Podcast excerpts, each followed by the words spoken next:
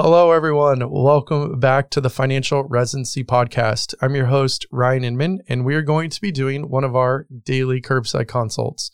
If you're new to the show, know that this is not our normal format.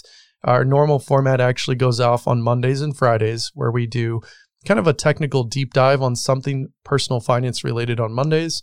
And then on Fridays are financial health assessments, which are essentially called in and volunteered by all of you in our community. So if you're new, make sure you join our community. Welcome aboard. And for all of you that just listened to 30 seconds of me introducing our new members, I appreciate you guys because you guys are what makes this machine run. You guys are amazing. Now, before we jump in, I want to make sure that you guys know how to get a hold of me. Ryan at financialresidency.com or financialresidency.com slash question. That is how you can give me your questions that I can turn around and answer on air. So let's jump in. This is anonymous from someone in our community, but she called it in because she's awesome. And we're going to nerd out because it's all about cash flow planning. Hey, y'all. So I had a question to be answered in the curbside consult. I've been budgeting for a few months and it's been a great experience seeing how I spend. I know that this is dependent on the type of person you are, but I'm looking for some guidance on how much of my extra money I should be putting towards student loans or an emergency fund. Also, how much allowance should someone give themselves each month? Also, do you just have money left in a checking account for random things that come in during the month, or what should I do? Thank you. I absolutely love these questions. Thank you so much for calling this in. So, the parts that I love is one, you're starting to budget, you've been looking at it for a few months, and you didn't try to make any crazy changes. You're actually trying to just look at and get a feel for budgeting without over analyzing and trying to cut a bunch of expenses. I think that's absolutely the best way to go. When we actually start setting things up for clients, I tell them we're not going to do any changes for several months. We just need to see what's coming in and what's going out and get a habit and build a habit around looking at your cash flow. So great work there. And now let's start to deep dive a little bit into this. So I like the 50 25 25 rule, which Casey and I've mentioned several times on the show. And that's essentially the 50% of your take home pay goes to fixed expenses.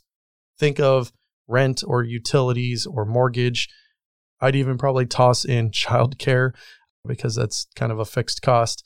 And you probably can even throw in schooling and some other things in there that are actually going on in your lives. And then the 25 part, uh, the middle 25, is your variable costs.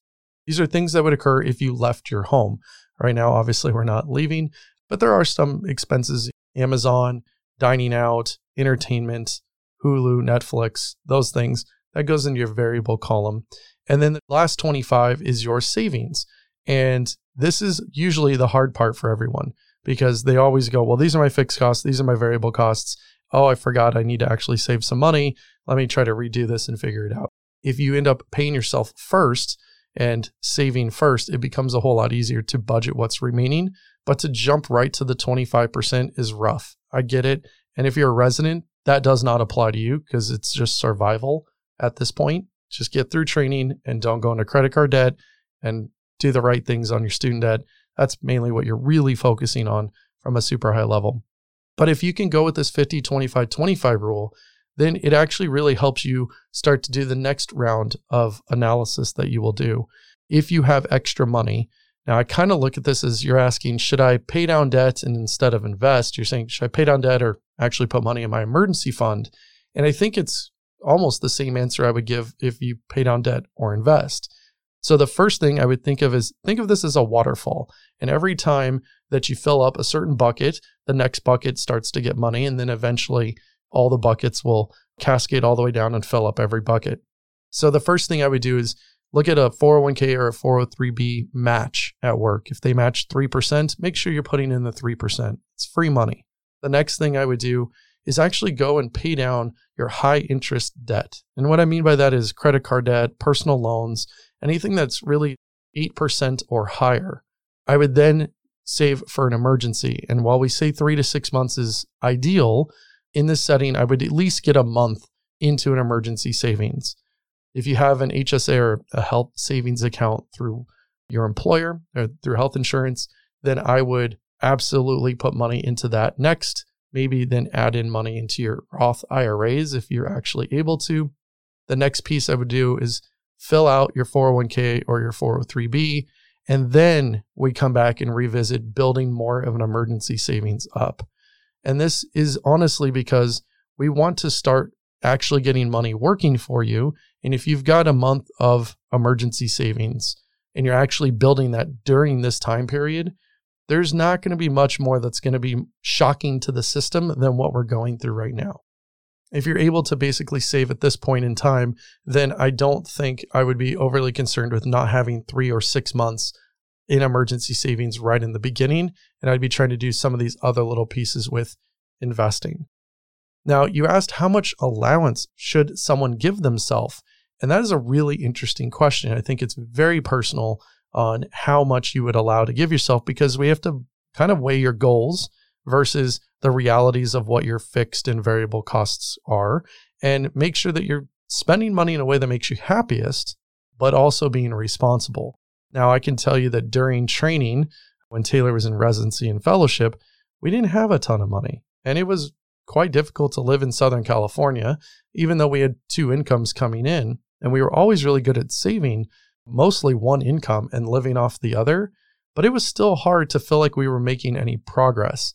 Now, we were giving ourselves like 100 or 150 bucks a month each to spend on anything we wanted, no questions asked. So if you have a significant other, this would be like each put a 100 bucks aside and you can spend it however you want. You can save it and then buy something bigger. And that was a good experiment for us for a number of years when we combined finances. That was a fantastic way to start to mold our finances together. If you're an attending, you're making decent money, you're saving money, now you're trying to figure out where all the money goes and you've got extra left over, I would honestly say maybe a couple hundred bucks would be allocated to fund money, play money, as long as everything else is getting done. But it's again highly dependent on do you have credit card debt or personal loans? What's the status of your student debt? Is it private? Is it federal? The list kind of goes on and on. So I'm going to do the default of what financial planners do and say it depends. But hopefully that was enough to kind of get some thought process and get the, the wheel turning on what that would mean to you. And then the very last piece of your question, because you had kind of like a three part question, was what do I do with the money that's just left over in my checking account or random things that come in during the month? And this is where I think a program like YNAB or You Need a Budget, or really any budgeting software, it could be Personal Capital, it could be Tiller, it could be anything that you're using. But this is where that comes in. And in our personal budget, we've got it all broken out. But one thing that I have is a little line item in YNAB that says stuff we forgot to budget because inevitably something happens, we forget something.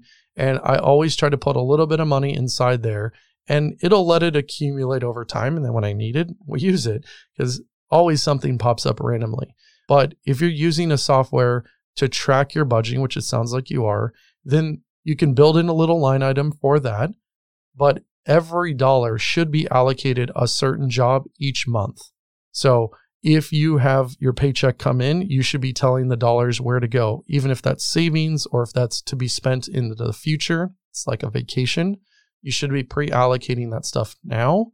And when the month turns over, there shouldn't be any extra dollars lying around, so to speak, that don't have a job. Every dollar should have a job. And I think that'll answer the last part of your question.